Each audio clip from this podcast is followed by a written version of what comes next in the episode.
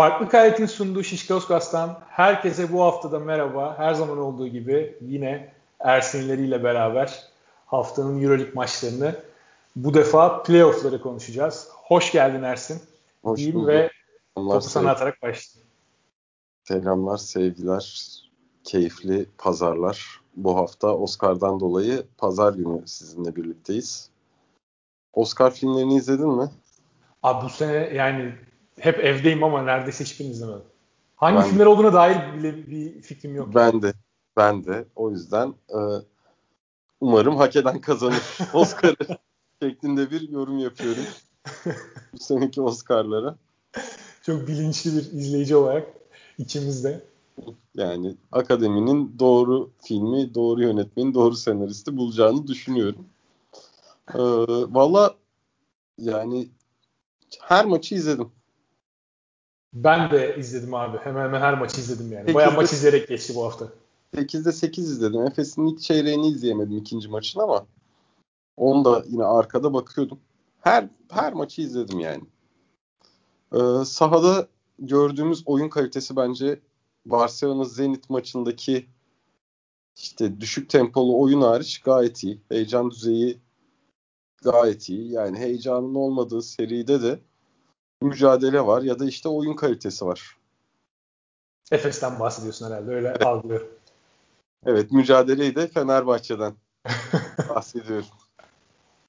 Ee, güzel gidiyor.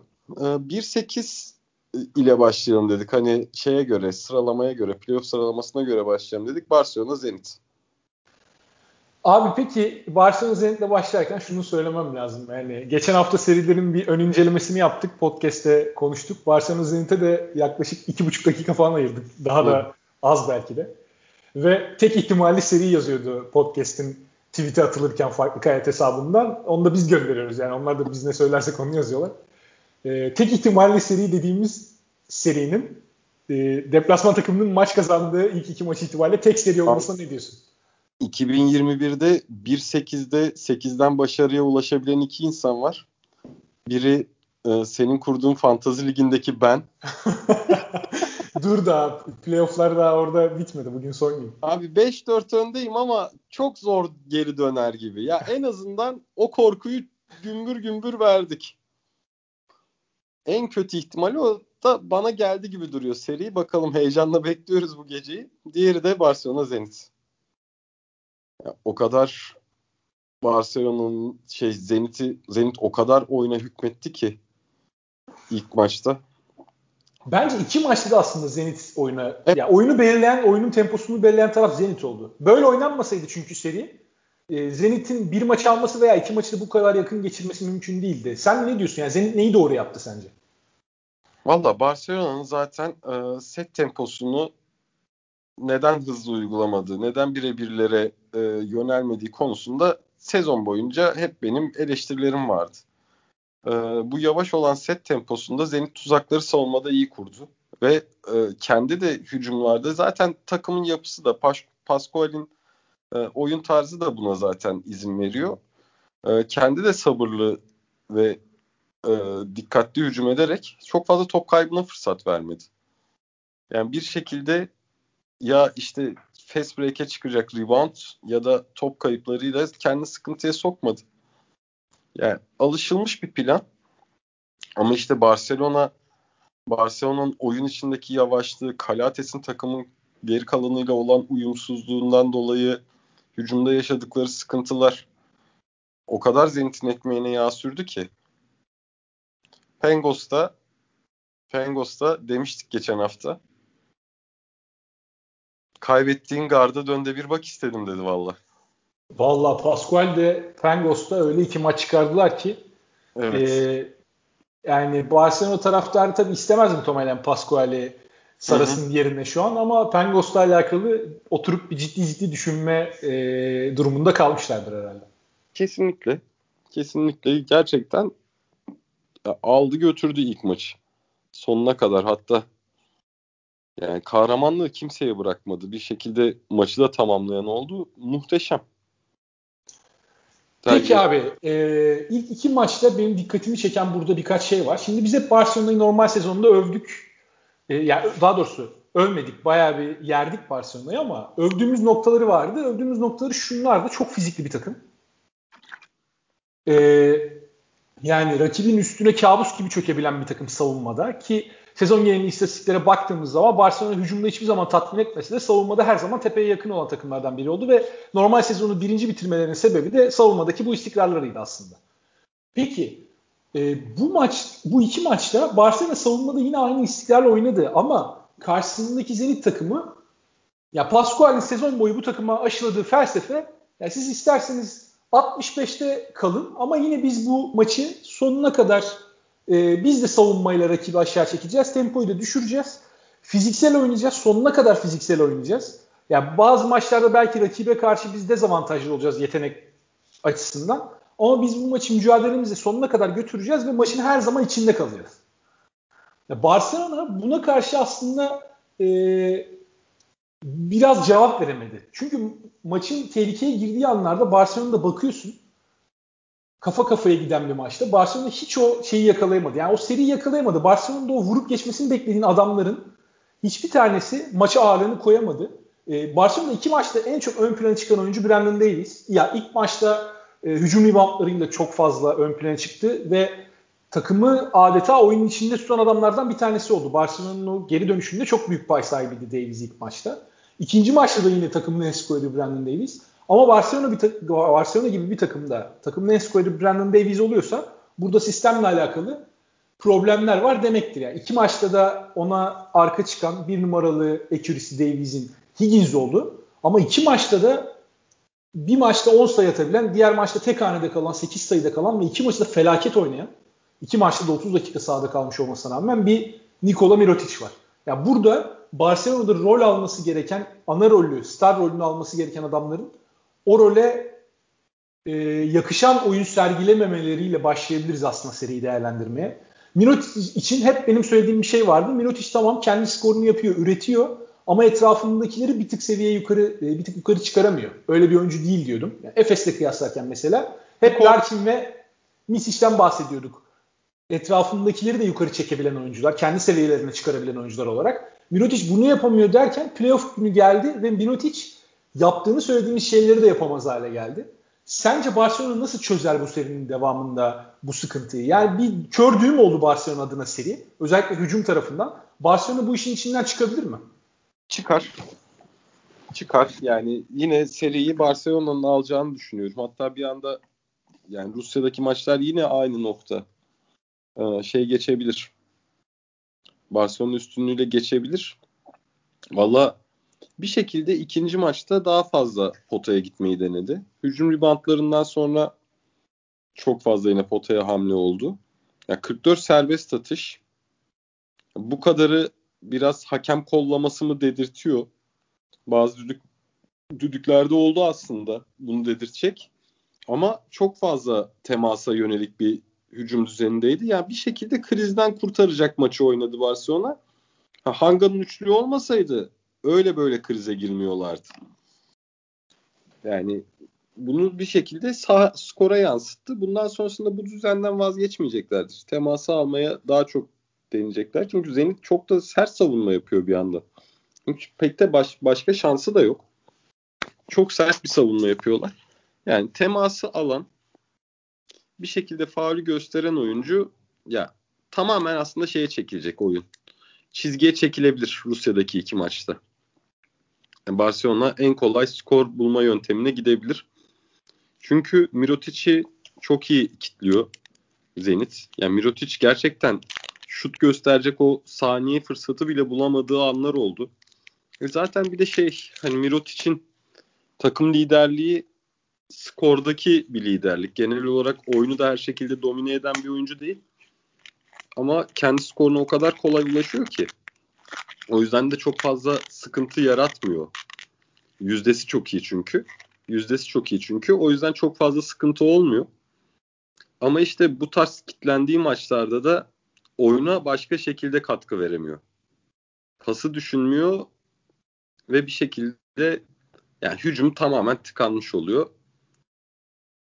Mirotic'i bitirici rolde kullanabilecek, Mirotic'i bir şekilde skora adapte edebilecek bir oyun içine girmesi lazım Barcelona. Bu da 4-5 gün içinde ne kadar olur? Zor olur. E, Mirotic ile alakalı Mirotic'in sezon içerisinde 6.5 rebound ortalaması vardı neredeyse. İki Hı-hı. maçta bakıyorum. İlk maçta aldığı rebound 2 ve 30 dakika oynayarak yapmış bunu. İkinci maçta aynı şekilde 31 dakika. İkinci maçta da aldığı rebound sayısı 4. Aslında maçın ne kadar ne kadar içinde olmadığını gösteriyor maçın bu Mirotic. Püskürttüler dışarıya. Püskürttüler yani. Ee, Barcelona'daki diğer yan parçalar da mesela sezon boyu bu tip maçlarda kritik katkılar verebildiğini gördüğümüz isimler. İşte Abrines başta. Ee, Kuric, hadi Kuric yine e, Abrines'e göre daha iyi iki maç geçirdi ama Kuric'i de aslında çok rahat olmadığı pozisyonlara sürüklemeyi başardı Pascual. O perde çıkışlarındaki Zenit'in yaptığı savunmayla. Zenit çok aktif bir savunma yapıyor orada. Yani Kuric asla o potayla baş başa kaldığı pozisyonlarda bırakmamaya çalışıyorlar. Perde çıkışında Kuric'e karşı uzunun bir yardımı oluyor kısa eğer perdede kalırsa. Oralarda Kuric'i o kadar rahatsız ettiler ki Kuric atmayı çok sevdiği o şutları fazla kullanamadı. İki maçta toplam 2-3 sayı denemesi var Kuric. Bu aslında inanılmaz bir başarı ve işin komik tarafı Kuric bu iki şutu da soktu. Evet. Yani 2'de 2 ile oynuyor ama Kuric'i o kadar iyi limitledi ki Zenit. Kuric o şutları atamıyor. Çünkü Kuric yüksek volümlere çıkarsa zaten Kuric %50 küsürlerle şut atıyor bu sezon. Ee, %60'lar 60'a yakındı yanlış hatırlamıyorsam. Abi Onları verirsen atacak yani. 2K'da süperstarla oynarsın. 30-40 fark atmaya başlarsın. Hadi dersin ben bir Hall of Fame'e geçeyim. O ilk maçta dünyan kararır ya. alacak nefes bulamazsın. Hakikaten öyle. Nasıl bu kadar alanı iyi kapatabiliyorlar? Bu kadarı gerçekten elit seviye bir savunma.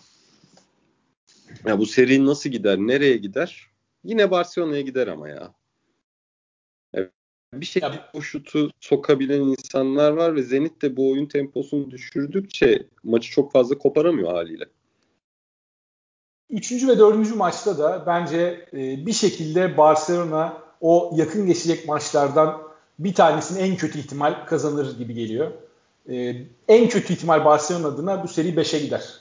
Bana da öyle geliyor. Hatta şunu da görebiliriz. Barcelona'da Mirotic'in sahneye çıktığı, Higgins'in sahneye çıktığı, Abrines'in daha iyi oynadığı bir maçta Barcelona koparıp götürebilirdi. O potansiyel var bu takımda. Ama işte mevcut sistemin içerisinde bunu istikrarlı bir biçimde yapamıyorlar. Efes'te gördüğümüzü Barcelona gösteremiyor bize.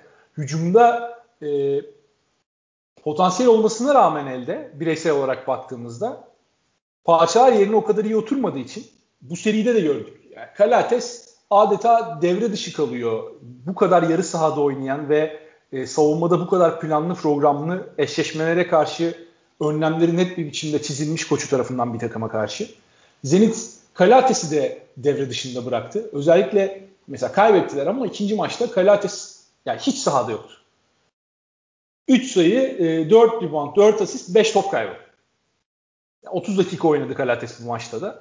E, Zenit'in şanssızlığı ikinci maçta o ya faal ya hakemlerin kararları da diyebiliriz. Hı hı. E, o sertlikteki zamanlamayı bir türlü ayarlayamamaları ve çok fazla rakibi faal çizgisine göndermeleri de diyebiliriz. Çünkü zaman zaman mesela faal yapmamaları gereken hani faal yapmadan götürebilecekleri pozisyonlarda da basit fauller yaptılar.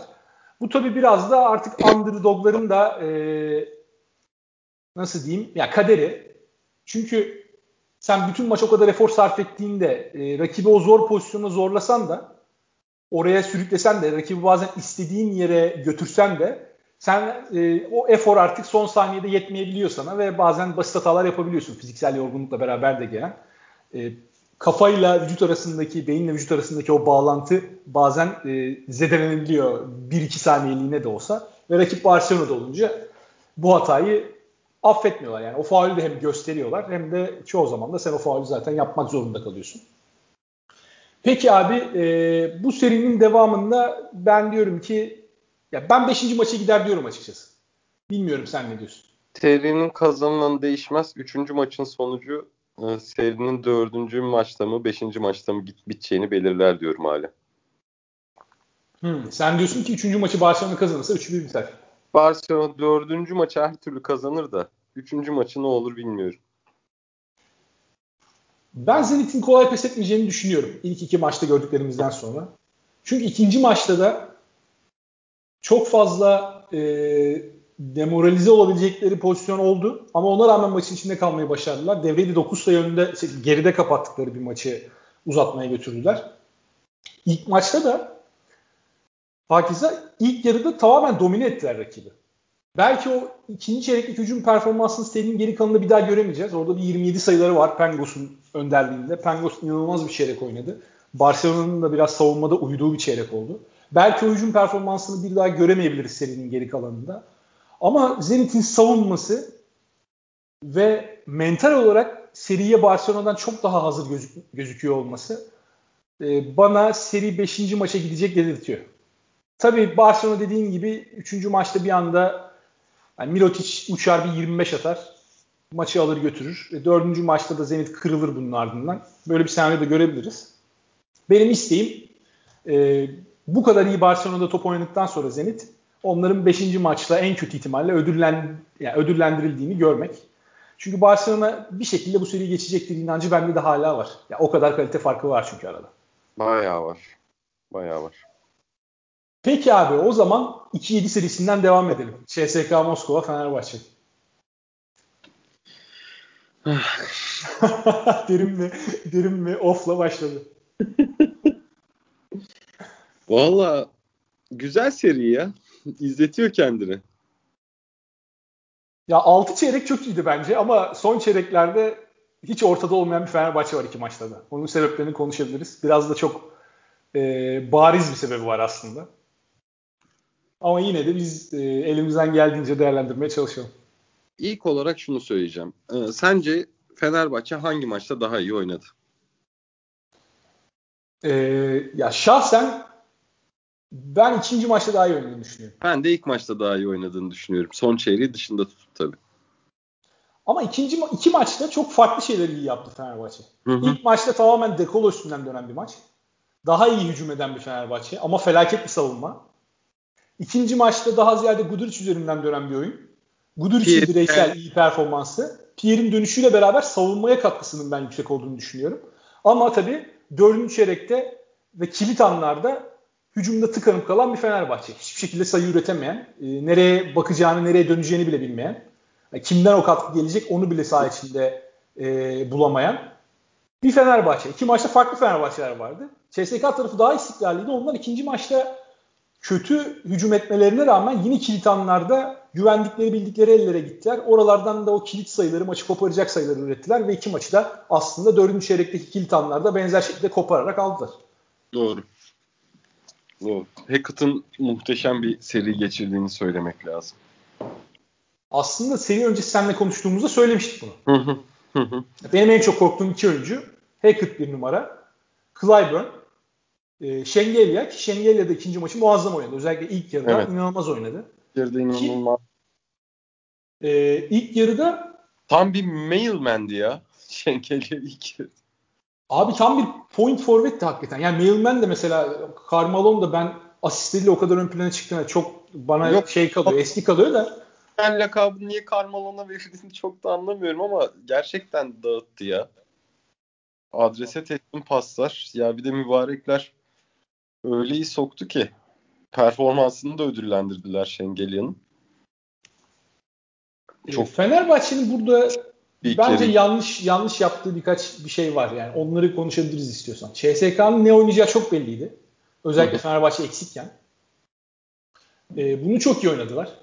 Tamam ikinci maçta mesela CSK belki hücumda Fenerbahçe e, savunmada biraz vidaları sıkınca özellikle ikinci yarı hiç ritmini bulamadı ama onlar da buna karşılık verdi ve Fenerbahçe'yi hiç oyun içine sokmadı. Fenerbahçe'ye bakıyoruz. İkinci maç, üçüncü çeyrek 13 sayı, dördüncü çeyrek 12 sayı. Hı hı. Fenerbahçe iyi oynadığını düşündüğümüz üçüncü çeyrek 13-10 bitmiş. Yani orada Fenerbahçe iyi oynadı dedirten aslında ilk 6-7 dakika CSK 2 sayı atabildi sadece. Kavga. Evet kavga. Tam olarak öyle aslında. Son çeyrekte de 18-12'lik bir CSK üstünlüğü. Zaten o da maçı koparan faktör oldu. Ee, burada şimdi bireysel olarak okların üstüne çevrileceği birkaç oyuncu var. Adları belli zaten. Onlara sırayla geliriz. Ama takım olarak baktığımızda Fenerbahçe'nin eksikliği şu oldu. Fenerbahçe iki maçta da ya takımı oyunun içine tamamen dahil edecek, hücumda bir akışkanlık sağlayacak planı bir türlü bulamadı. Tamam ilk maçta mesela Dekolo mismeşlere yakaladı, potaya gitti, bitirdi zor pozisyonlarda, faal çizgisine gitti. Bunları iyi yaptı.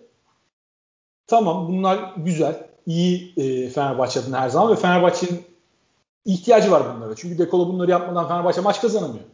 Bu tip bir maçı kesinlikle kazanamaz. Ama yani etrafındakiler oyuna dahil olmadığı zaman Dekolo'nun oyunu seni en fazla kaç dakika götürüyor? 30 30. dakikaya kadar götürüyor ki Dekolo da artık ilk maçın ikinci yarısına geldiğimizde e, üçüncü çeyreğin sonlarına doğru ve zaten dördüncü çeyrekte pili bitmişti. 34 dakika sahada kaldı Dekolo. E Dekolo normal zamanda da çok diri fiziğe sahip böyle e, hani bütün maçı fiziksel olarak domine edebilen bir oyuncu değil. 4-5 sene önce bile değildi. Artık hiç değil. E böyle olunca tabii son çeyrekte Dekolo'nun pili bitince Fenerbahçe'nin de pili bitti. E Dekolo 27 sayısıyla maçı son çeyreğe getiren oyuncuydu. E, son çeyreğe girerken berabere miydi skor? Hatta 2 sayı öndeydi Fenerbahçe. 66-64 ile girdi ilk maçta son çeyreğe. Ama Dekolo'dan hiçbir şey alamayınca son çeyrek. Ki CSK'nın burada derin rotasyonunu da düşünmek lazım. CSK Dekolo'yu belki kötü savundu 3 çeyrek boyunca ama CSK Dekolo'nun üstüne sürekli farklı opsiyonları koydu. Hı hı. İkinci maçta da gördük bunu. Mesela ikinci maçta Itudis dedi ki ben Dekolo'yu yıpratacağım. Daha fizikli oyuncular koyacağım. Kurbanov'u koydu. Clyburn koydu. İlk maçta Hackett'ı denedi. Lundberg'i denedi. Tamam dedi şimdi ben buna guard veriyorum ama bu adam guardlarımı hırpalıyor. Hani bir şekilde alt ediyor ama ben bu adama daha fazla e, nasıl diyeyim yani yatayda değil de biraz da böyle dikeyde adama şey vereyim, tehdit vereyim karşısına. Kurbanov'u koydu, Clyburn'u koydu. Dekolo da çok daha zor bir maç geçirdi ikinci ya, maç. Ya da yatayda da e, eline de daha genişleyebilen bir oyuncu koyayım ki o kıvraklığı sergileyemesin. En kötü faal yaparım dedi yani. İkinci maçta o faalleri de alamadı Dekolo. Yok alamadı. Artı bir de işte yani şutunu da şutunu da göstermeyecek bir şey bu. O karşısındaki oyuncunun varlığı o pozisyonu alamıyor çünkü. Bir de ikinci maçta da direkt o önlemi de zaten baştan aldı. Sertliği ön plana çıkarak kendisine. Ya kimse git yüzüne vur burnunu kanat demiyordur ama dövün de koluyu denmiş ikinci maçta. O kesin. Net bir şekilde belli. Yani fiziksel sertlik uygulayın, hırpalayın bu adamı denmiş. Orada Kurbanov belki istemeden yaptığı o hareketi, Dekol'un burnuna isabet eden omzu mu çarptı? Omzu yanılmıyorsam. Omzu ya da kafası neyse. Ama orada bence net bir faal vardı. Yani orada bir faal çıkması lazım. Çünkü sen topu çalıyorsun ama topu çalarken yani ne yaptığın da önemli. Tamam istem dışı yapılan bir hareket. Adamı nakavt ettin resmen ama. Ha, adamın ağzına sıçıldı yani. Daha ne yapacağım ki? Ki onun da etkisi olduğunu düşünüyorum Deko'nun performansında. Adam kendine gelemedi çünkü. Abi düşünsene burun sızlıyor sızım sızım. Sahaya çıkıyorsun tekrar. Hakikaten zor ya. Buruna darbe acısı kolay geçen bir acı da değil. Yazık günah. Ya o konuda aslında çok böyle temel planlar bunlar. Yani rakibin yıldızını hırpala. Ama Fenerbahçe'nin zaten hani buna yan çözüm üretecek şansı o kadar az ki şu anki kadroda. Ya, ya yıldızın hırpalandığında sen de hücumda hiçbir şey üretemez hale geliyorsun. Ee, burada bir eleştirim var ufak. Fenerbahçe sezon boyunca oyununu o kadar yıldızları üstünden kurguladı ki burada da yıldızlardan bir tanesi olmayınca ve CSK da elde kalan yıldıza veya Guduric yıldız olarak değerlendiriyorsanız yıldızlara e, sert bir savunma uygulayıp stratejisini bunlar hani biz bunları yıpratalım geri kalan adamlar bizi zaten yenemez şeklinde kurguladığında Fenerbahçe biraz sudan çıkmış balığa döndü. Hücum olarak iki maçta da Fenerbahçe'nin e, sezon ortalamalarının çok altında kaldığını gördük. Ama bir işte, maçta 76 sayı, bir maçta 67 sayı. Ama işte burada kim, şimdi pardon kim, abi sen söyle. Kimle yani öyle bir durum var. Şimdi tamam o konuda haklısın. Fenerbahçe kilit isimleri kaçırıyor. Ee, yani kaçırıyor diyorum pardon. Biraz fazla şey düşündüm ya. İng- İngilizce düşündüm. Onu kaçırıyor olarak e, çevirdim ama yani kilit isimler eksik Fenerbahçe'de. Veseli bunların bir numaralı e, tabii ismi bu listenin. Ama yani Veseli'nin arkasındaki maçı kaçıran adamlara baktığımız zaman aslında Veseli dışında çok da büyük bir eksiği var mı Fenerbahçe'nin? Yok. Ya en büyüğü Ahmet gibi geliyor bana. Bence de. Bu seride Ulanovas'ın daha fazla süre alacağını belki söyleyebilirsin. Rakipteki 3-4 bolluğundan onları savunma amaçlı. Ama e, Veseli dışında Fenerbahçe'nin çok da böyle net rotasyon parçası olan 20 dakika üstü alacak bir oyuncu eksikliği yaşadığını ben düşünmüyorum. Doğru. Pierre vardı. ikinci maçta o geldi. Pierre de e, tamam Pierre kendinde değil çok. Onu söylemek lazım. E, hı hı. Pierre ikinci maçta 30 dakika oynadı ama o alıştığımız Pierre gibi bir iki tane çok basit pozisyonda bitiremedi. Bitirebileceği pozisyonları kaçırdı. O da iki haftadır şimdi Covid üstüne e, çok fazla antrenman şansı yapamadan direkt maça çıktı gibi e, oldu.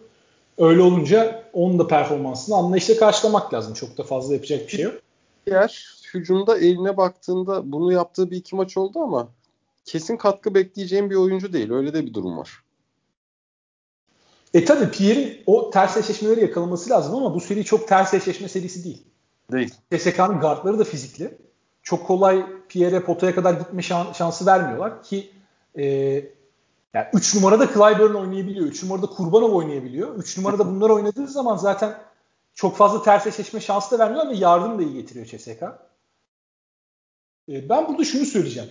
Yani Fenerbahçe yan parçaları sezon boyunca oyuna katmakta hı hı. sıkıntı yaşadı. Burada tartışabileceğimiz bir konu var en başta. Bu peki koçla mı alakalı bir problem yoksa GM'in problemi mi? Ya da yani, hani ikisinin beraber problemi mi? Transfer hatalarından yani, kaynaklanan. Transferleri yine birlikte yaptılarsa ikisinin problemi ama neyin ne kadar olduğunu tabii burada masada neyin ne kadar olduğunu bilmediğimiz için hani şey diyelim. Takımı kurma problemi diyelim. Ya takımın takımın mühendisliğinde bir problem var artık. Kaynağını biz bilmiyoruz. Onunla alakalı net bir şey söylemiyoruz. Şimdi burada Lorenzo Brown yine iki maçta yani abi lafını keseceğim. lafını keseceğim. Fenerbahçe'nin ana point guard rotasyonu yani Dekolo'yu iki numara gibi düşünelim.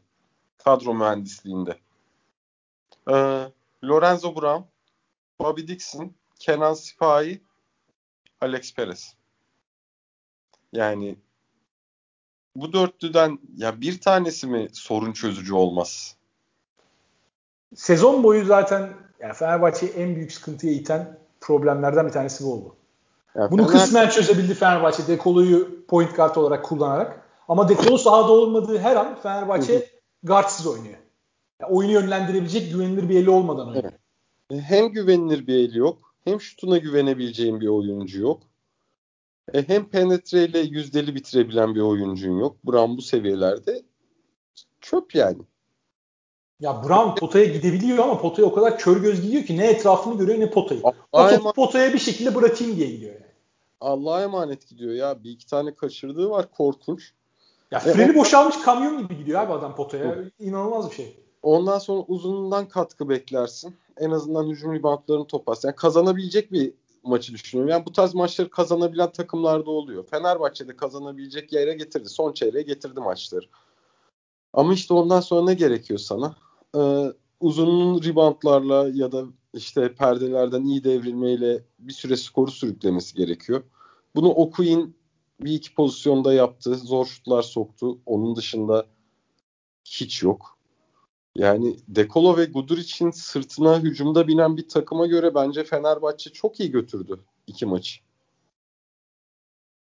Ya bu kadar bu kadar hakikaten ya iki oyuncu üzerine skoru yönlendiren takım ne bileyim TBL'de falan var. Ya çevresinin bu takımın çevresinin bu kadar kötü dizilmesi çok büyük sıkıntı. Peki abi ikinci maçta e, uzunca bir süre Bartel'in sahada kalmasına ve Okuyun'un sadece 15 dakika sahaya atılmasına ne diyorsun? İki faulle başladı galiba Okuyun. Yani üç faulle bitirdi ama son çeyrekte bana sanki oynayabilirdi gibi geldi. Yani Bartel'den de. Mesela Bartel'in şut atmadığı pozisyon. Maçın belki de kaderini belirleyen pozisyon. Tamam onu atsaydı kaçırması da yüksek ihtimal.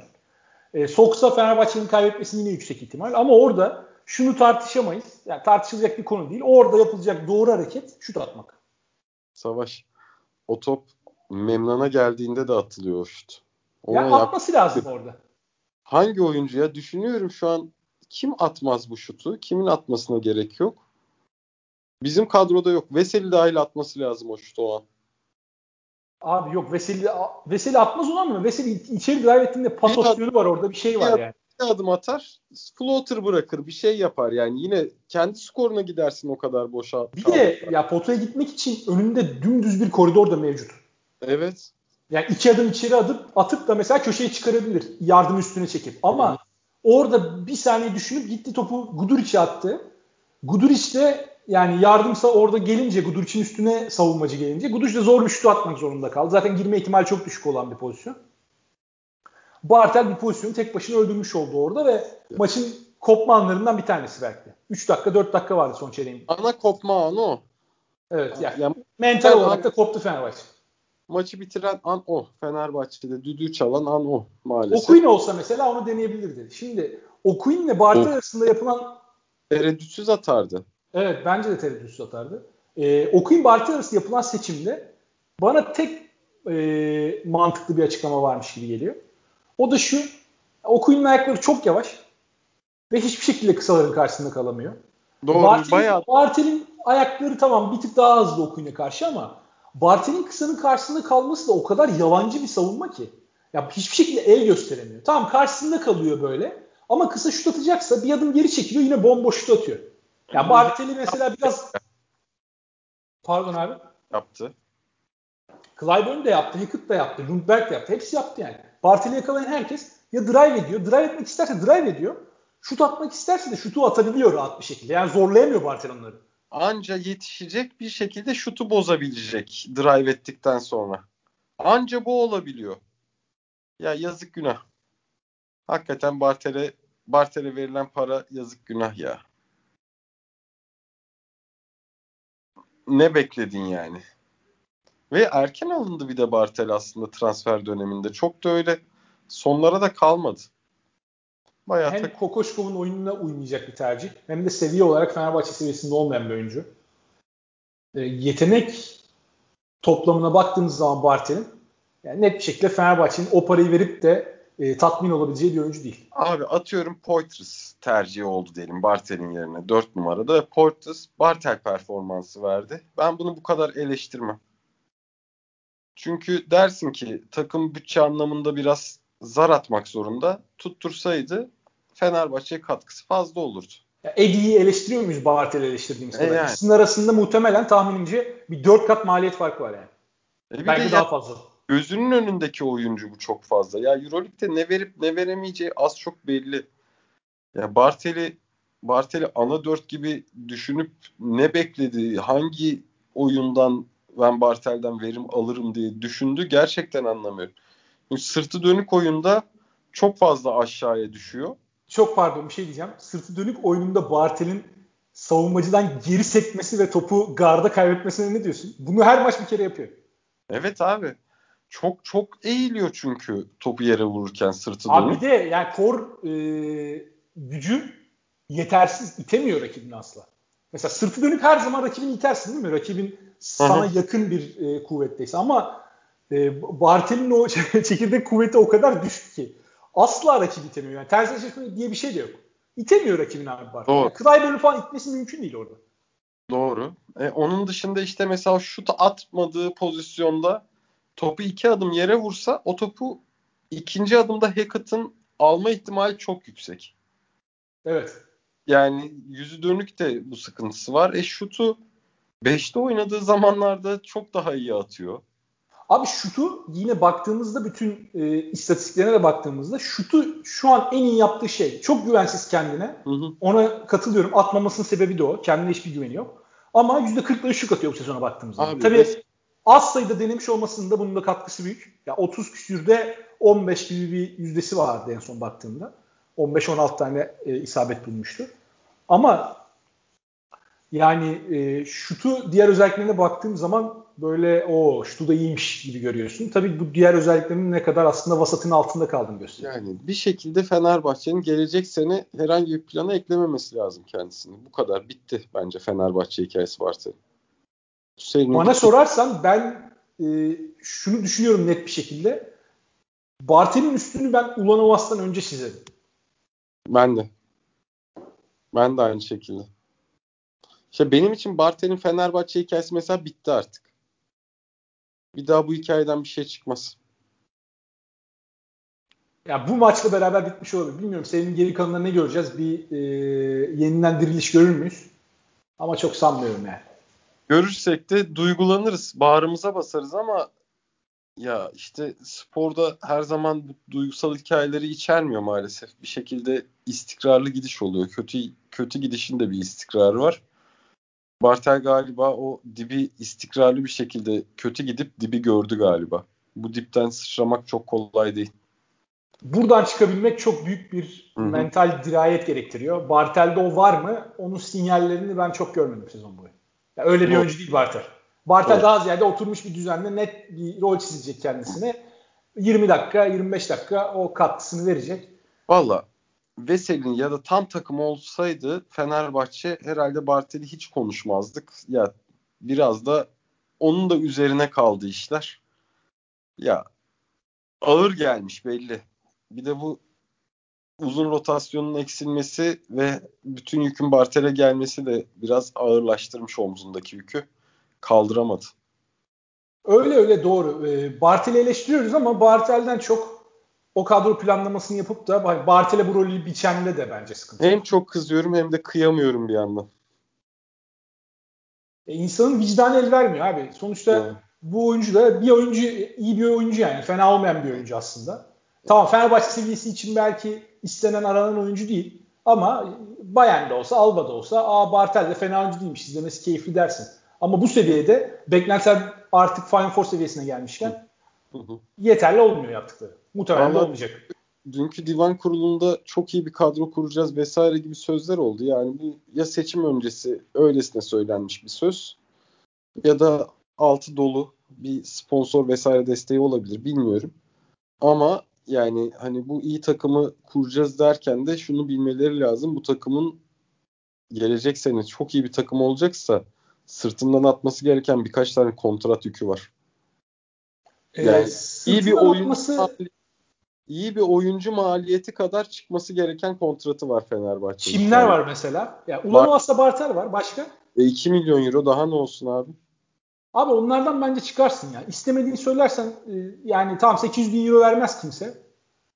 Ama yani Ulanovas'la çok zorlamaz bence Bartel de. Bana böyle aldıklarının 100-200 bin euro altına Zalgiris'e veya Almanya'ya dönebilirler gibi geliyor. Oğlum işte babamızın oğlu değil. Ben niye bu kontratımı terk edeyim diyebilirler. Aradaki farkı vereceksin canım. Orada yapacak bir şey yok. Yani. Orada bir 500 bini şey yapacaksın. Artık Bobby Dixon'ın biten sözleşmesiyle onları karşılayacaksın yani. Yapacak bir şey yok. Onun dışında artık ya işte mesela şey bu arada bir şey soracağım. Hakemlere geçmeden. Kenan hakkında ne düşünüyorsun? Çünkü yine benim ısrar ettiğim bir şeye geleceğim. Kenan Abi Kenan'la alakalı ben ilk maçta tweet attım. Ya yani Perez oynadı ilk maçta. ben e, dedim ki ben yani ikisi de potanın yerini bilmiyor. İkisi de potanın yerini bilmediğine bilmediği durumda Kenan Perez'den daha iyi oyuncu. İkinci maçta Perez hiç oynamadı. Onun süreleri tamamen Kenan'a gitti. Aslında ilk maçta benim söylediğime gelmiş olduk biraz. Yani Kenan girdi. Switchlerde vesaire iyi savunma katkısı verdi. Çünkü kollar uzun, fizik var. Ya orada Perez'le Clyburn'un eşleşmesiyle Kenan'la Clyburn'un eşleşmesi aynı şey değil. Ya Kenan orada iyi katkı verebiliyor fiziğiyle ve oyun aklıyla nispeten. Ama işte bir oyunun öteki tarafına geldiği zaman Kenan bakıyorsun ya e, tamam abi sen üçlük de atma tamam onu istemiyoruz. Ama 4'te 0 serbest atış. Belki de maçın bir ikinci kırılma da orası. Fenerbahçe öne geçme şansı yakaladı iki defa. Potaya değmeyecek hale geldi. Bir yandan işte şu CSK maçında o serbest atışı atacak özgüven kaybı da tavan olmuş Kenan'da. Yani nasıl serbest atış atacağını unutacak bir hale geldi. Dördüncü atışta. O kadar düştü. Ya ben şunu diyeceğim. Ee, Kenan tam bir adrenalin iğnesiydi. Bir şekilde hasta kriz geçirmiş, kalbi durmuş. Kenan o iğneyi vurdu.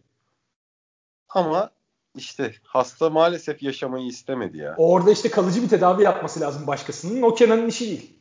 İşte o yani tedavi dediğin çok doğru. Çok güzel bir o metafor bence. O tedavi de Kenan'a kalınca hasta gitti. Öyle oldu. Ama işte yine yerli oyuncu katkısı en azından o düşük maliyetlerle bu adrenalin iğnesi katkısını alabiliyorsun. Fenerbahçe'nin bence gelecek sene için bir iki tane artık bu işe yönelmesi lazım yerli oyuncuda. Abi rakibe bakıyorsun CSK'ya mesela. Yani Rusya milli takımını Türkiye'den iyi görmezsin. Abi Ukov çok kritik yerlerde kritik üçlükler soktu yani. Semen Antonov bir tane kritik üçlüğü var. İşte e, diğer ha. Ruslara bakıyorum. Kurbanov muazzam katkı veriyor zaten. E, yani Fenerbahçe'nin de bunları bulabiliyor olması lazım. Bu tip oyuncuları çıkarabiliyor olması lazım. Tamam Kurbanov biraz ekstrem bir örnek. Kurbanov, Kurbanov e, Euroleague'deki elit 3-4 savunmacılarından bir tanesi. Ama yani Ukov'u da bul çıkar abi bir yerden. E, Semen Antonov'un da bul çıkar yani.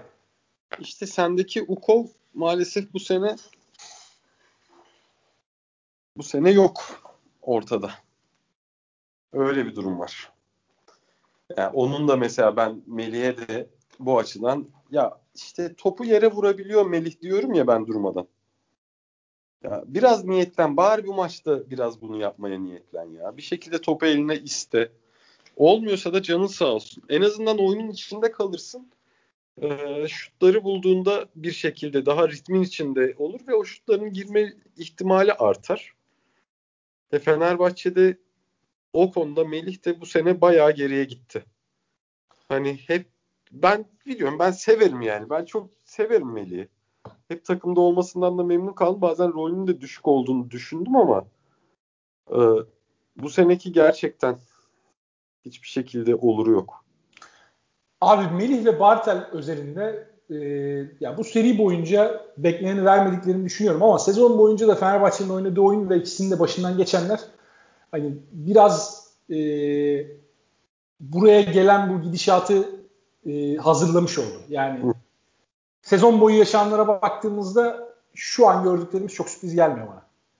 Melih de Bartel de mental olarak o yükün altından kalkıp da tamam ben sezon boyu çok kötü geçirdim ama burada patlayacağım dediğin oyun, diyecek oyuncular değil yani. O ne o yeteneğe sahipler ne de o e, mental güce sahipler. Mesela Fenerbahçe kadrosunda bunu diyebilecek bir tane oyuncu vardı. O da bu seride Covid'e gitti. Yani Bobby Dixon o da. Hı hı. Onun dışında ben o potansiyelde oyuncu, rol oyuncularının arasından göremiyorum. Yani Veseli bunu yapabilir. Dekolo bunu yapabilir. Guduric bunu yapabilir. Ama e, ya Bobby Dixon dışında kadroya baktığım zaman o karakteri gösterecek oyuncu. Yani Lorenzo Brown'da o potansiyel var ama hiç göremedik. Bu seride de hiç göremedik. Yani Hackett Lorenzo Brown'a hızlı bir basketbol kursu verdi ilk iki maçta. Öyle tarif edelim. Ki ya Hackett'ı geçtim. E, Lundberg'den bile yani kat be kat daha bir kötü daha kötü bir seri geçiriyor Lorenzo Brown. Diyeyim e, eklemek istediğim bir şey var mı? Yoksa istiyorsan yavaştan 3-6'ya geçelim. Hakemler. Ha, son hakemleri konuşacaktık. Ya hakemler aslında bir standart tutturdular yani. Gazımızı, kendi, kendilerine. Gazımızı aldı ikinci maçın ikinci yarısında gazımızı aldı. İlk yarıdaki hakem performansı ikinci maçın ikinci yarısında devam etseydi hakikaten delirmece vardı da. Biraz telafi devresi oldu. Üçüncü çeyrek. Çok fazla faal çaldılar Fenerbahçe çünkü. Ama ya işte ikinci çeyrekte maçı 6 farka çıkaran sayı şey verilmeyen basket, dekoloya verilmeyen sportmenlik dışı bunlar çok bariz şeyler ya. Yazık yani. Yazık zaten zaten hayat vurmuş abi. Hayat vurmuş. Bak ben bir şey diyeyim mi? Ben hakem olsam hayatım vurduğu takıma bir de ben vurmak istemem abi siz. Niye böyle gariban düşmanısınız ya? Olur yani bu tarz şeyler. Ne yapalım? Biz de bir şekilde mücadele ediyoruz. Çok bana var ya bir şey diyeyim mi? Anlamsız geldi bazı düdükler. O yüzden ya hakem hatası değil. Bu Fenerbahçe CSK maçının ikinci maçın ilk yarısı katliam vardı ya sahada. Hakikaten yazık diyordum çocuklara yani bir şekilde içeride mücadele vermeye çalışıyorlar ama nereye kadar falan diyordum. Yani klasik CSK düdükleri abi. Çok da fazla bir şey söylemeye gerek yok bence. Çok korkunç bir performanstı. İstanbul'da da bence üçüncü maçta bir şekilde o düdükler bize doğru çıkar gibime geliyor. Evet biraz dönebilir. Özellikle de Veseli dönerse. Üçüncü maç demişken e, bir sonraki seriye geçmeden senin geri kanıyla alakalı ben beklentini sorayım sana ve tahminini. E, oradan Abi, sonra geçelim Efes'e. Dün, dün işte İsmail'in programda söylediği Veseli yine oynasa da bir sürü iğneyle oynayacak e, durumu aslında serinin bir şekilde 3-0'a yakın olduğunu gösteriyor. Çünkü maç içinde iğneyle de oynasa yani ağrı hissettiğinde bence çok fazla zorlamayacak staff kendisini gelecek seneleri düşünerek. Bir şekilde sahada olacak. Ama ya bu iğneyle oynama durumu daha sakatlığın tam geçmemesi durumu bence seriyi 3-0'a yakın götürüyor. Yani Veseli'nin fit döndüğü bir senaryoda ben Fenerbahçe'nin yaşadığı problemlerin önemli bir kısmının çözüm olabileceğini düşünüyorum ama eğer Veseli e, dediğin gibi iğneyle oynayacaksa ve %50'yi geçemeyecek bir durumdaysa ki yani konuşulanlar öyle duruyor. O tip bir durumda CSK en kötü ihtimalle iki maçın birini kazanarak seriyi burada bitirir gibi geliyor bana da. Eddie iyi olurdu. O da yokmuş. 14 gün. Ee, Covid'lilerden dönebilecek olan var mı? 3. ve 4. maça. 14 gün şeyine 3. maça takılıyorlar galiba. Artık hayırlısı diyelim. Zor ya, gidiyor Fenerbahçe'nin işi. Anasını satayım. Ulan full seyircili yerde oynuyoruz. Adam negatife dönmüş. Abi oynatın ya. Bu Covid uygulamaları baya böyle şey mantıksız şeyler içeriyor. Spor müsabakalarının içinde. Aslında iki negatif test getirdikten sonra e, çoğu sporda dönmelerine izin veriyorlar önceden. 14 evet. gün biraz abartılı olmuş. Evet evet. Hayırlısı. Hayırlısı ama sağ olsunlar gerçekten. Yani bir şekilde 20'lerle 25'lerle e, vurur geçerler dediğimiz iki maçın bir şekilde lan kazanıyoruz galibaya gelmesi bence takımın bu arada hepsine teşekkürler yani. Mücadele anlamında o işte formayı temsil etme anlamında hiçbiri bir dakika bile geri adım atmadı. Fenerbahçe'nin olarak beklentimi karşılıyor açıkçası. Katılıyorum ben de sana. Fenerbahçe kötü oynadığı anlar oldu. Hatta fazlaca oldu belki de ama mücadelenin hiç eksik olduğunu kötü görmedim. Koştuğu, kötü koştuğu an olmadı Fenerbahçe'nin. Peki abi. E, o, o zaman biraz kaliteli basketboldan bahsedelim. Ama Efes Real Madrid. Efes Real Madrid serisine geçelim. Yani Real Madrid'in Allah'a şaştı desek herhalde ilk iki maçın net özeti olur. Yani inanılmaz bir dominasyon.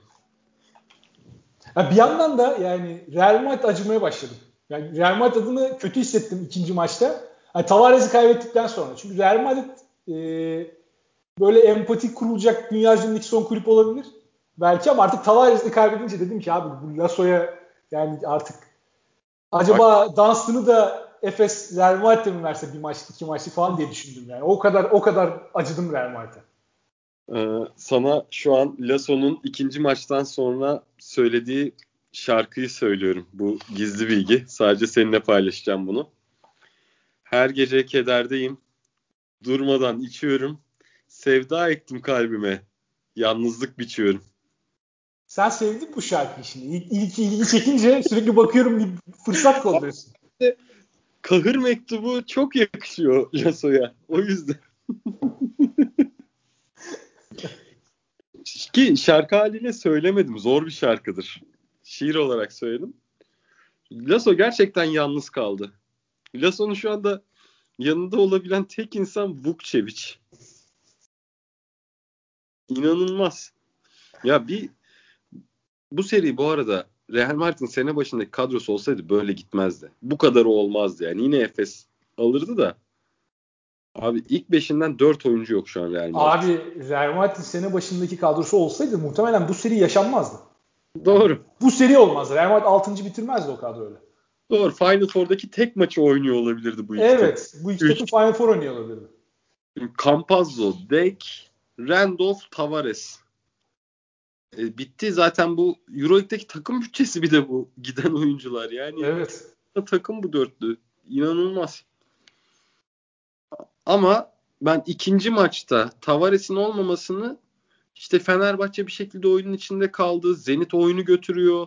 Milano Bayern serisi. ikinci maç bence Milano çok ağır bastı ama yine şey e, durmadan bir sıkı rekabet var.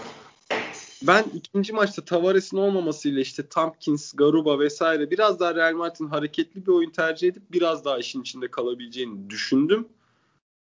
Ama bu sefer de savunmada şey savunmada biraz ilk yarıda iş yaptılar ama ikinci yarı bu sefer güçleri yetmedi. Çünkü skora döndürecek kalite yok takımda. Abi hiçbir şekilde kalite yok. Efes'le yarışabilmeleri için yani bir tane bile e, güvenilir yaratıcı yok. Abi işte. Laprovitola formda diyorduk sezonun son bölümünde. Efes karşısında görüyorsun. Hı. Yani o yetmiyor. O seviye başka bir seviye. Laprovitola'nın seviyesi değil orası. Onu net bir şekilde görebiliyorsun. E, Yul eski halinde değil. İşte e, Rudy Fernandez hani belki buralarda karakter koymasını beklersin o ortalarda yok. E, Fabian Kozor 2-3 sene önceki seviyesinin çok uzağında. Hani o da e, bu seviyede artık yetersiz kaldı. E, Efes'e bakıyorsun öte yandan. Larkin çıkıyor. Boboa giriyor abi. Yani Misic çıkıyor işte yok James Anderson giriyor. Kenardan da Efes'in getirdiği opsiyonlar Madrid'in şu an ortaya koyabildiği kalitenin maksimum kalitesinin üstünde opsiyonlar. Efes'in o lüksü var. Şey var. Futbol Manager'da 35 yaşına gelen oyuncu artık hızından, staminasından çok şey kaybediyor ya. Lan diyorsun bu oyuncuyu sahaya atacağım ama yazık günah bu bana maçı kaybettirir diyorsun. Lul, Fernandez, Kazör. Fernandez sezonu iyi başlamıştı. O haldeler.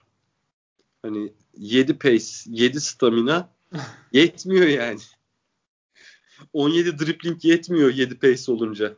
Bir şey olmuyor. Ya hadi Rudy'nin bu hallerde olması normal de biraz Yul için üzülüyorum ben. Çünkü Rudy 36 yaşında. Hı hı. Ee, yani Yul iki yaş daha genç ondan. Ama Yul'ü de işte sakatlıklar çok hırpaladı ya. O diz bağı kopmasından sonra bir türlü yıldız seviyesine bir daha çıkamadı. Evet evet maalesef. Sever misin Yul'ü? Severdim abi ben. O MVP sezonunda izlemesi çok keyifli oyuncuydu. Ben de saçını başını, imajını çok seviyorum ya. Dağınık kral ya.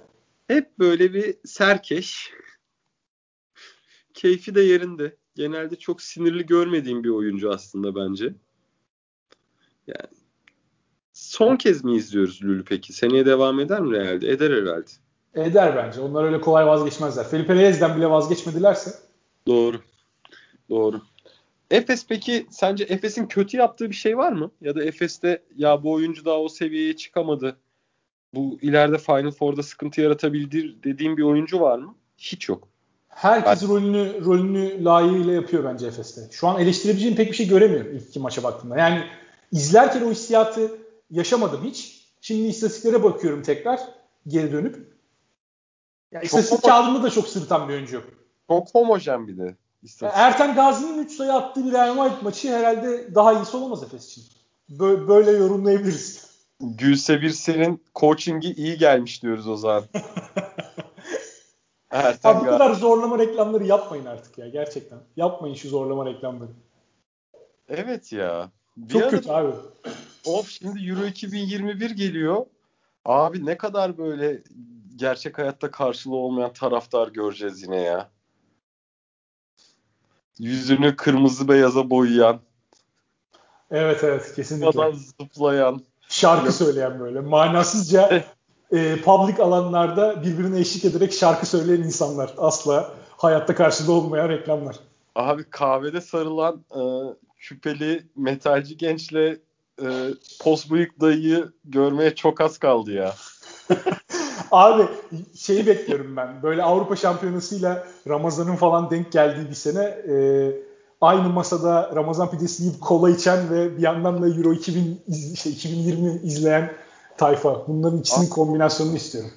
Şimdi Ramazan'ın 11 gün geriye gittiğini düşünürsek Euro'da Euro'da şeyde Haziran'da başlıyor. 240 gün. O hesabı yapma şimdi. Çok çok yıl oluyor. 300 gün 30 sene. Euro 2052'de çünkü bir şey diyeyim mi? Bu reklamlar bitmez baba. Reklamcının aklına başka reklam çekmek gelmiyor. İşte bir tane reklam sıyrılıyor ama aradan. Şey sıyrıldı.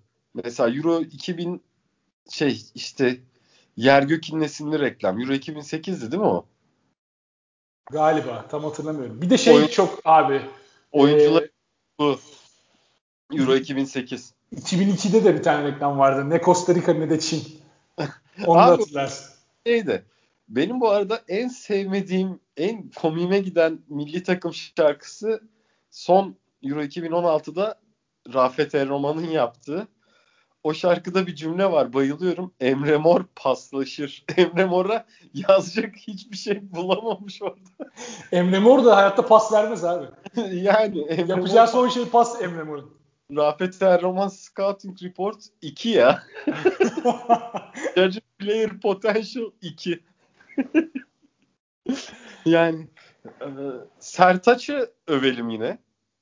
Bu Abi Sertaç'ı ben daha nasıl övebilirim? Yani Sertaç'la Sertaç... alakalı söyleyecek kelimelerim tükendi benim. Çünkü Efes'te şimdi öyle bir şey ki mesela Larkin vites yükseltmedi. ihtiyaç duymadı. Ama ihtiyaç duymadığı oyun bile skor anlamında yetebiliyor şu an takıma. Mitsic inanılmaz bir seviyeye çıktı. Mitsic bu sene MVP olabilir mi sence? Bu senenin zor. MVP. Bence zor. Öyle mi diyorsun? Yani Mirotic olacak gibi duruyor. Bana öyle geliyor. İşte playoff'ları da işin içine kattığında ama şu an Mitsic en değerli oyuncusu gibime geliyor Euroleague. Şu an çıktığı seviyeyle. Ya geçirdiği sezon MVP kalibresinde bir sezon. Evet. Ona %100 katılıyorum. Ben de bu arada Mirotic'ten önde olduğunu düşünüyorum. Şahsi fikrim. Ama ben oyların Mirotic'e gideceğini düşündüğüm için söylüyorum. Yani. Tabii canım. Yani ya bu GM'lere sorsan yarısı hala Obradovic Fenerbahçe'nin başında zannediyordur. Bu kadar kötü oylama yapan bir GM kadrosu başka yerde. Abi yani. stajyerler kötü oylama yapıyor bence. GM'ler değil. Abi ben GM olsam bana oylama gelse var ya bir gün kapanırım ya. GM'ler hiç eğlencesinde değil işin. Böyle olmaz. İşte abi herkes herkes işin etkileşiminde değil. Al şunu doldur gönder diye veriyordur stajyeri. Efes'e dair eleştiri düşünüyorum ben bu arada biliyor musun? Hakikaten yok. Ya Tavares'li oyunu bak seninle konuştuk. Ee, Tavares sahadayken Sertaç o şutları atarsa dedik. Sertaç o şutları attı. İlk maçta yani Efes'in ana çözüm planı bu olmalıydı. Bunu çok doğru uyguladı Sertaç. Rolünü muhteşem yerine getirdi. Ve Utkan yazmıştı galiba. Çeyrek finallerde en yüksek reytinge ulaşan Türk oyuncu oldu uzun bir süre sonra. Ee, onun dışında düşünüyorum Dunstan bence kendine gelmeye başladı. Onun ikinci maçtaki durumunu ben gayet iyi gördüm. Boba skor katkısı yerinde. Hiçbir sıkıntısı yok. Simon ikinci maçın ilk yarısında bence şahane top oynadı. İhtiyaç duyulduğunda. Moerman atmaya başladı tekrardan. Valla yani ben bir tweet at yani Euroleague iyice haddini aştı. NBA takımı aldılar bu sene playoff'a diye. Şu anda çok fazla seviye farkı var kalite anlamında diğer takımlarla. Abi tek eleştiri aklıma gelen belki Singleton'ı biraz eleştirebiliriz. O da biraz kolaya kaçmak gibi olacak. Efes'le alakalı eleştirecek bir şey bulamadığımızda genelde Singleton'a koşuyoruz ama iki maçta pek devreye giremedi. Abi sırası gelmiyor. Öyle bir durum oluyor. Yani sonuçta bu oyun 12 kişilik kadro ama sahada 5 kişi var. Yani bir şekilde bir şekilde sırası gelmiyor yani. Bir de şunu söyleyeyim. Efes kadrosu e, kurgulanması itibariyle yani Larkin ve Misic hariç her oyuncunun kötü bir gününü telafi edebilecek kapasite bu kadro bence. Kesinlikle öyle. Çok dengeli bir rotasyon. Ki belli seviyenin altında takımlara karşı Larkin Misic'ten bir tanesi olmadan da onun yokluğunu da telafi evet. edebilecek kapasitede.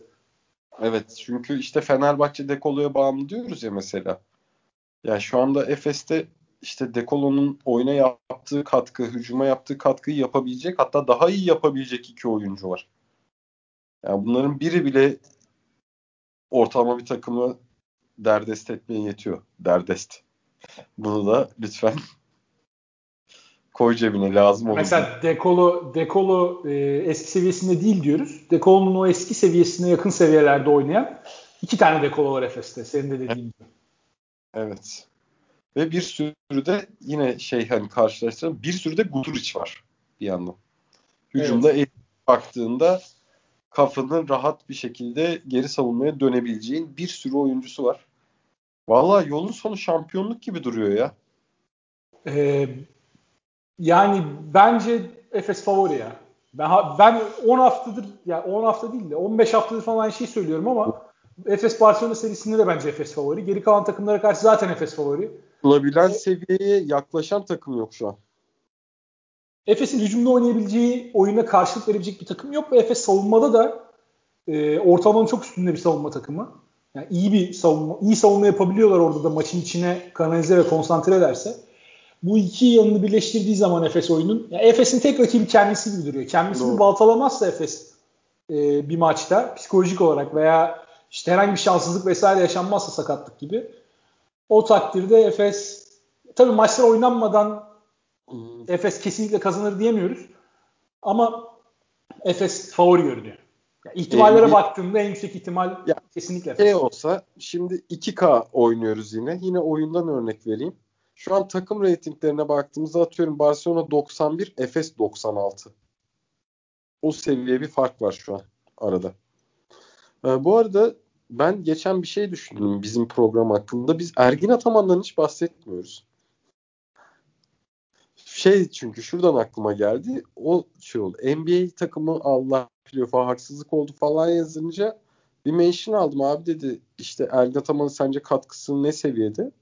Valla daha ne seviyede olsun yani. Bu kadar oyuncu performansını yukarıya çıkarabilmesi bile yeter.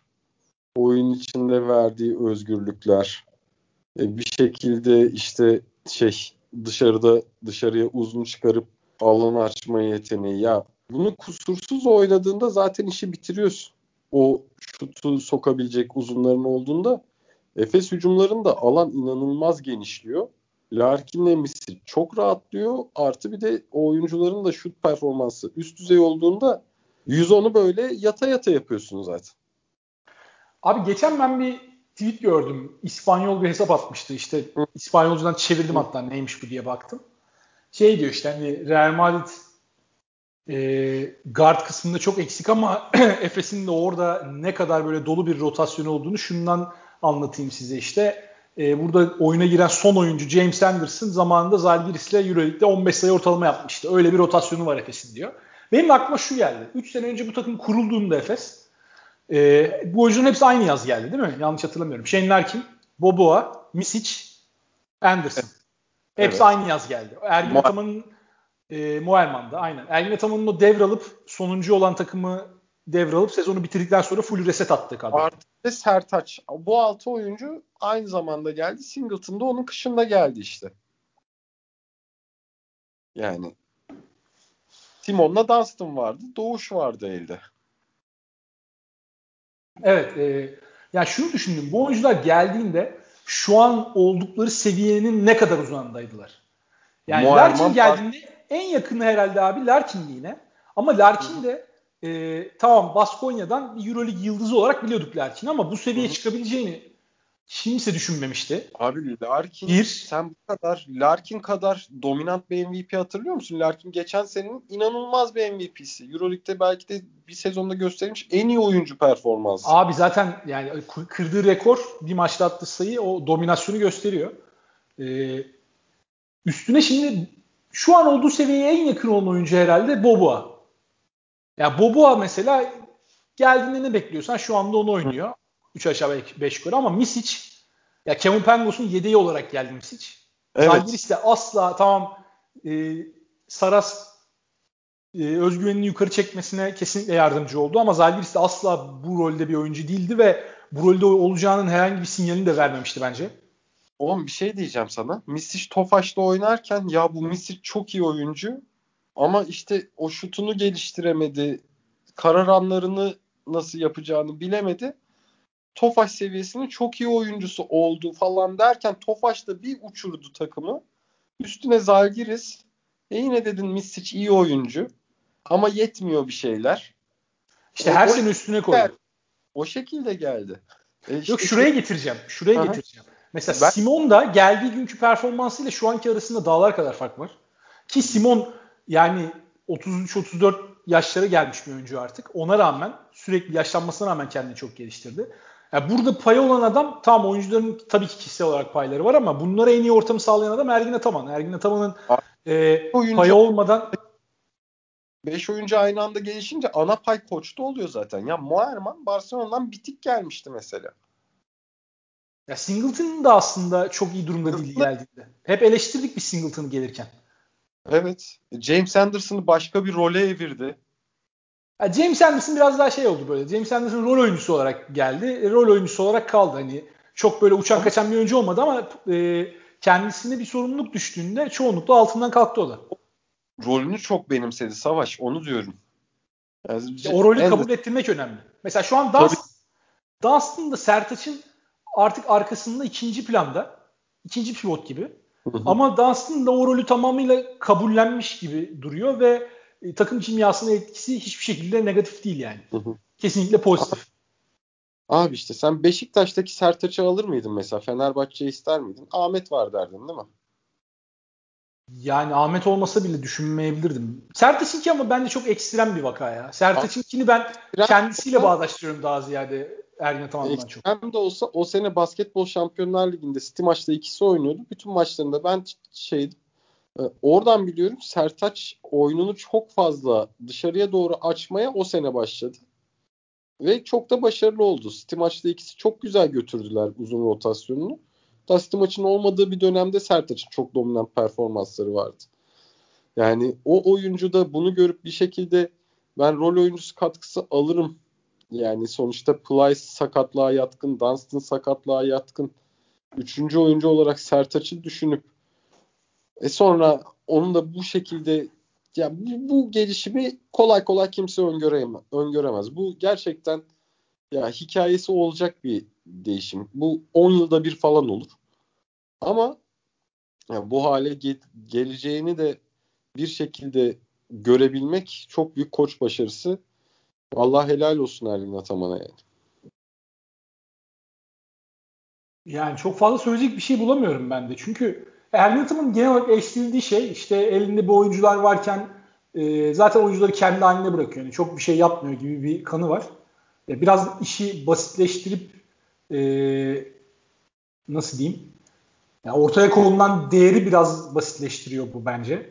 Abi işte o, o, o açıdan çok katılmıyorum ben. Yani koçu bir takımı kendi haline bırakmak ve o takımın önüne bir engel olmamak bence ya eğer elindeki takım iyi bir kadroysa ve elindeki oyuncular potansiyelli oyuncularsa ve iyi oturan parçalarsa bu yapılabilecek belki de en iyi koşu türlerinden bir tanesi. Ve yapılması belki de en zor koşu türlerinden bir tanesi. Çünkü ne kadar çok kadro görüyoruz mesela çok büyük potansiyeller ama koç öyle bir şekilde oynatıyor ki ya bir numaralı örneği geçen seneki Barcelona. Yani bu sene de Saras'ı bile belki oraya koyabiliriz koç kendi oyuncuların önüne engel oluyor. Ergin Ataman mesela bunu yap, Ergin Ataman'ın bunu yapmıyor olması bile Ergin Ataman adına çok önemli bir şey. Abi oyunun belli prensipleri var bir kere Efes'te belli. Onun dışında da harika yaratıcı özelliği olan 3 tane oyuncun artı bir de Boboa gibi dördüncüm var. Ya Efes bir anda oyunun içinde 3 playmaker'la oynuyor abi. Bu inanılmaz bir lütuf. Bu yaratıcı oyunu oynarken. Bir yani... şunu söyleyeyim abi. Elinde bu kadar yaratıcı oyuncu varsa ve kadron e, yani ortaya koyabildiğin oyun, basit oynayarak ortaya koyabildiğin oyun bu kadar potansiyelli bir oyunsa senin bunu zorlaştırmana gerek yok. Yani şeye gerek yok mesela. Ergin Ataman hani ne yapsın abi? Sırf set çizmiş olmak için işte ben çok komplike katlarla bilmem nelerle bir şeylerle oynayacağım işte ben e, Reneses'in Alva'daki playbook'unu kopyalayacağım, uygulayacağım burada. Biz öyle katlarla oynayacağız ki falan diye hani sırf böyle kendini bir şey yapıyormuş gibi göstermek için şey yaparsın ya böyle işte boş oturuyorken patron çakmasın diye boş Excel falan açarsın böyle onu gezersin falan. Ernet Hanım bunu mu yapsın yani? Çünkü Ernet Hanım bunu yapmasına gerek yok.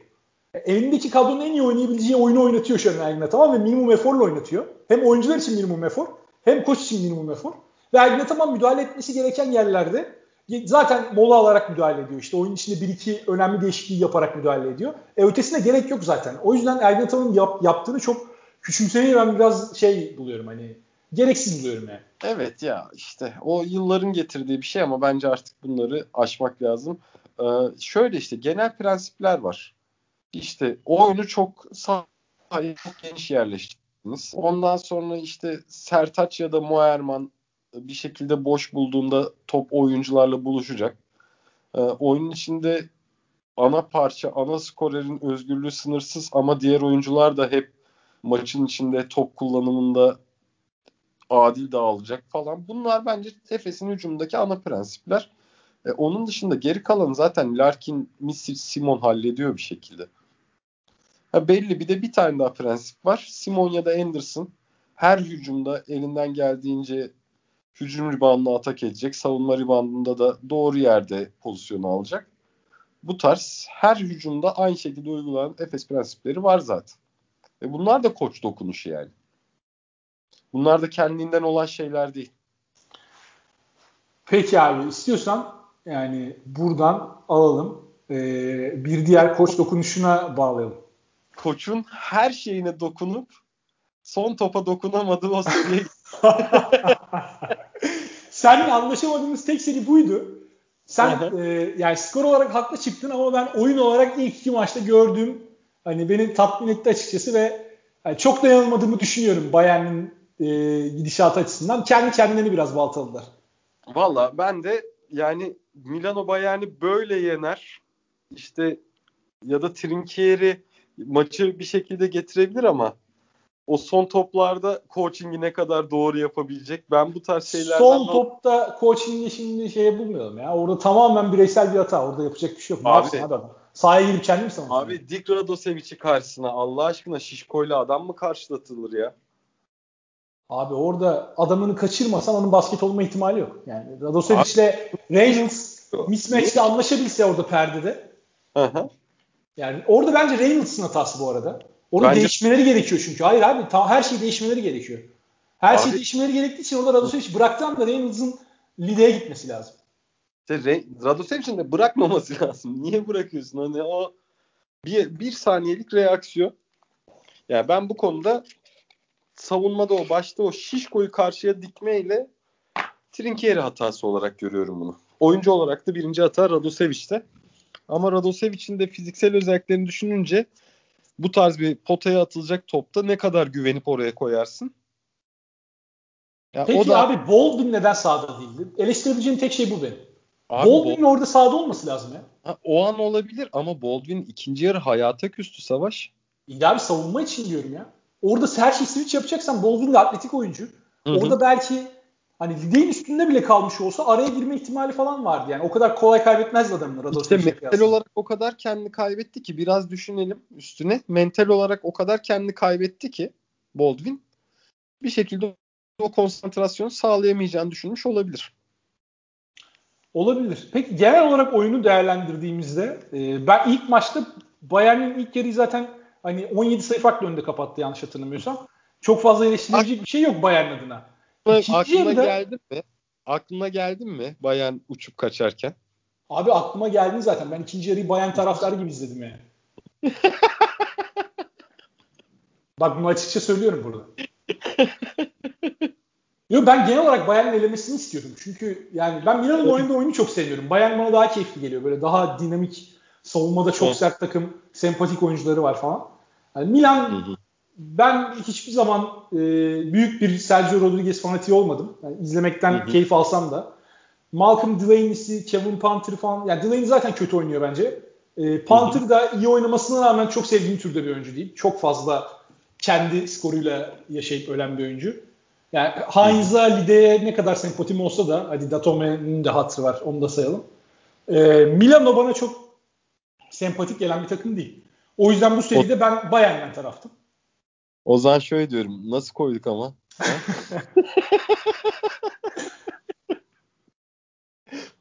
Valla ikinci yarı yani Rodriguez ikinci üçlüyü soktu ya kritik. Maç kafaya geldi. Heh dedim. Şimdi dedim savaşın selasını okuyacağız. Abi ben işin skorunda değilim yani. Analiz olarak ben %100 beklediğimi gördüm. O yüzden mutlu oldum biraz. Bence ee, ilk maçın ikinci yarısından itibaren tamamen Milano hakimiyeti var seride. Abi ben ona da katılamayacağım. Çünkü ikinci maçta da mesela Bayern geri döndü. Orada bir iki tane yine basit hata yaptılar. Yani hücumu Bayern'in çok istikrarsız. Ee, o konuda sana hak verebilirim şimdi. Bayern savunmada o vidaları sıktıkları zaman e, özellikle de Reynolds'ın kafası maçın içindeyse Milano'yu durdurabiliyorlar. Milano'nun en büyük e, işte hapisten bedava çıkış kartlarından bir tanesi şu oldu. Milano Reynolds'a karşı Rodriguez'le her e, ters eşleşmeye yakaladığında bir şey üretti oradan. Oradan çok rahat sayı buldular. Panther'dan e, bir şeyler buldular. Ama Abi, yani Milano Milano'ya karşı Bayern savunma yapabildiğinde maçın içinde kalıyor. Ben zaten onu bekliyordum. Hani Milano'nun hücum gücüyle Bayern'in yarışabilmesini zaten beklemiyorum. Bayern ya. maçın içinde kalabildi bir şekilde. Hatta yani kaç sayıydı fark ikinci maçta ilk yarıda? Ya 20'lere dayanmıştı neredeyse. Hatta 20'yi geçmişti. Bayern oradan geri dönecekti. Yani kaça düşürdü? 7'ye ya da 8'e o civar bir şeye düşürdü. Orada yine hücumda su koyverdiler. Oradan sonra maç yine koptu. Ama işte bu Bayern'in karakteristik özelliği. Bunu sonuçta çeyrek final serisinde bir an uygulayacak Bayern. Bunu başarıyor. Bunu çok maçta başardı. Yok şunu söyleyeyim zaten. ikinci maçta Bayern'in maçı kazanması çok düşük ihtimalle. Yani o öyle başlarsa maçı zaten oradan maçı kazanamazsın. Milano maçı genel olarak domine etti. Ama onu biraz da şununla bağdaştırıyorum. İlk maçta sen underdog olarak maça geliyorsun. O kadar büyük efor sarf ediyorsun. İlk yarıda 17 sayıya getiriyorsun farkı. İkinci yarıda 17 sayıdan maç kafa kafaya geliyor. Hı hı. Hani o şeyi kaybediyorsun, üstünlüğü kaybediyorsun. Üstüne bir de son topta kazandım dediğin bir maçta o kadar kritik bir basketle kaybediyorsun. Orada zaten underdog'un fişi çekiliyor bence. İkinci maçta onun biraz domino etkisini gördük. Serinin Doğru. devamında da göreceğiz bence. Yani Bayern için seri bence burada bitti. Ya Bayern ben iki maçı da kazanır döner demiyorum. Bayern ilk Hı-hı. maçın o son basketiyle belki de seriyi kaybetti. Orada o yani Milano gibi bir takıma karşı orada o basketi yemeyeceksin. Milano'ya o şeyi vermeyeceksin. Hani moral üstünlüğünü, mental üstünlüğü vermeyeceksin Milano'ya. Çünkü Milano da kırılgan bir takım. Ama sen o kırılganlığı tamamen ortadan kaybeder. İşte o avantajı da rakibe verirsen bu sefer senin elinde hiçbir şey kalmıyor. Senin direncin de gittiği zaman sen kendinden daha iyi kadroya sahip bir takıma karşı e, tutunabileceğinden son dalı da kesiyorsun. Hı hı. O yüzden hani Bayern kendi kendini biraz kendi ayağına sıkmış oldu artık ne der ne diyeceksek.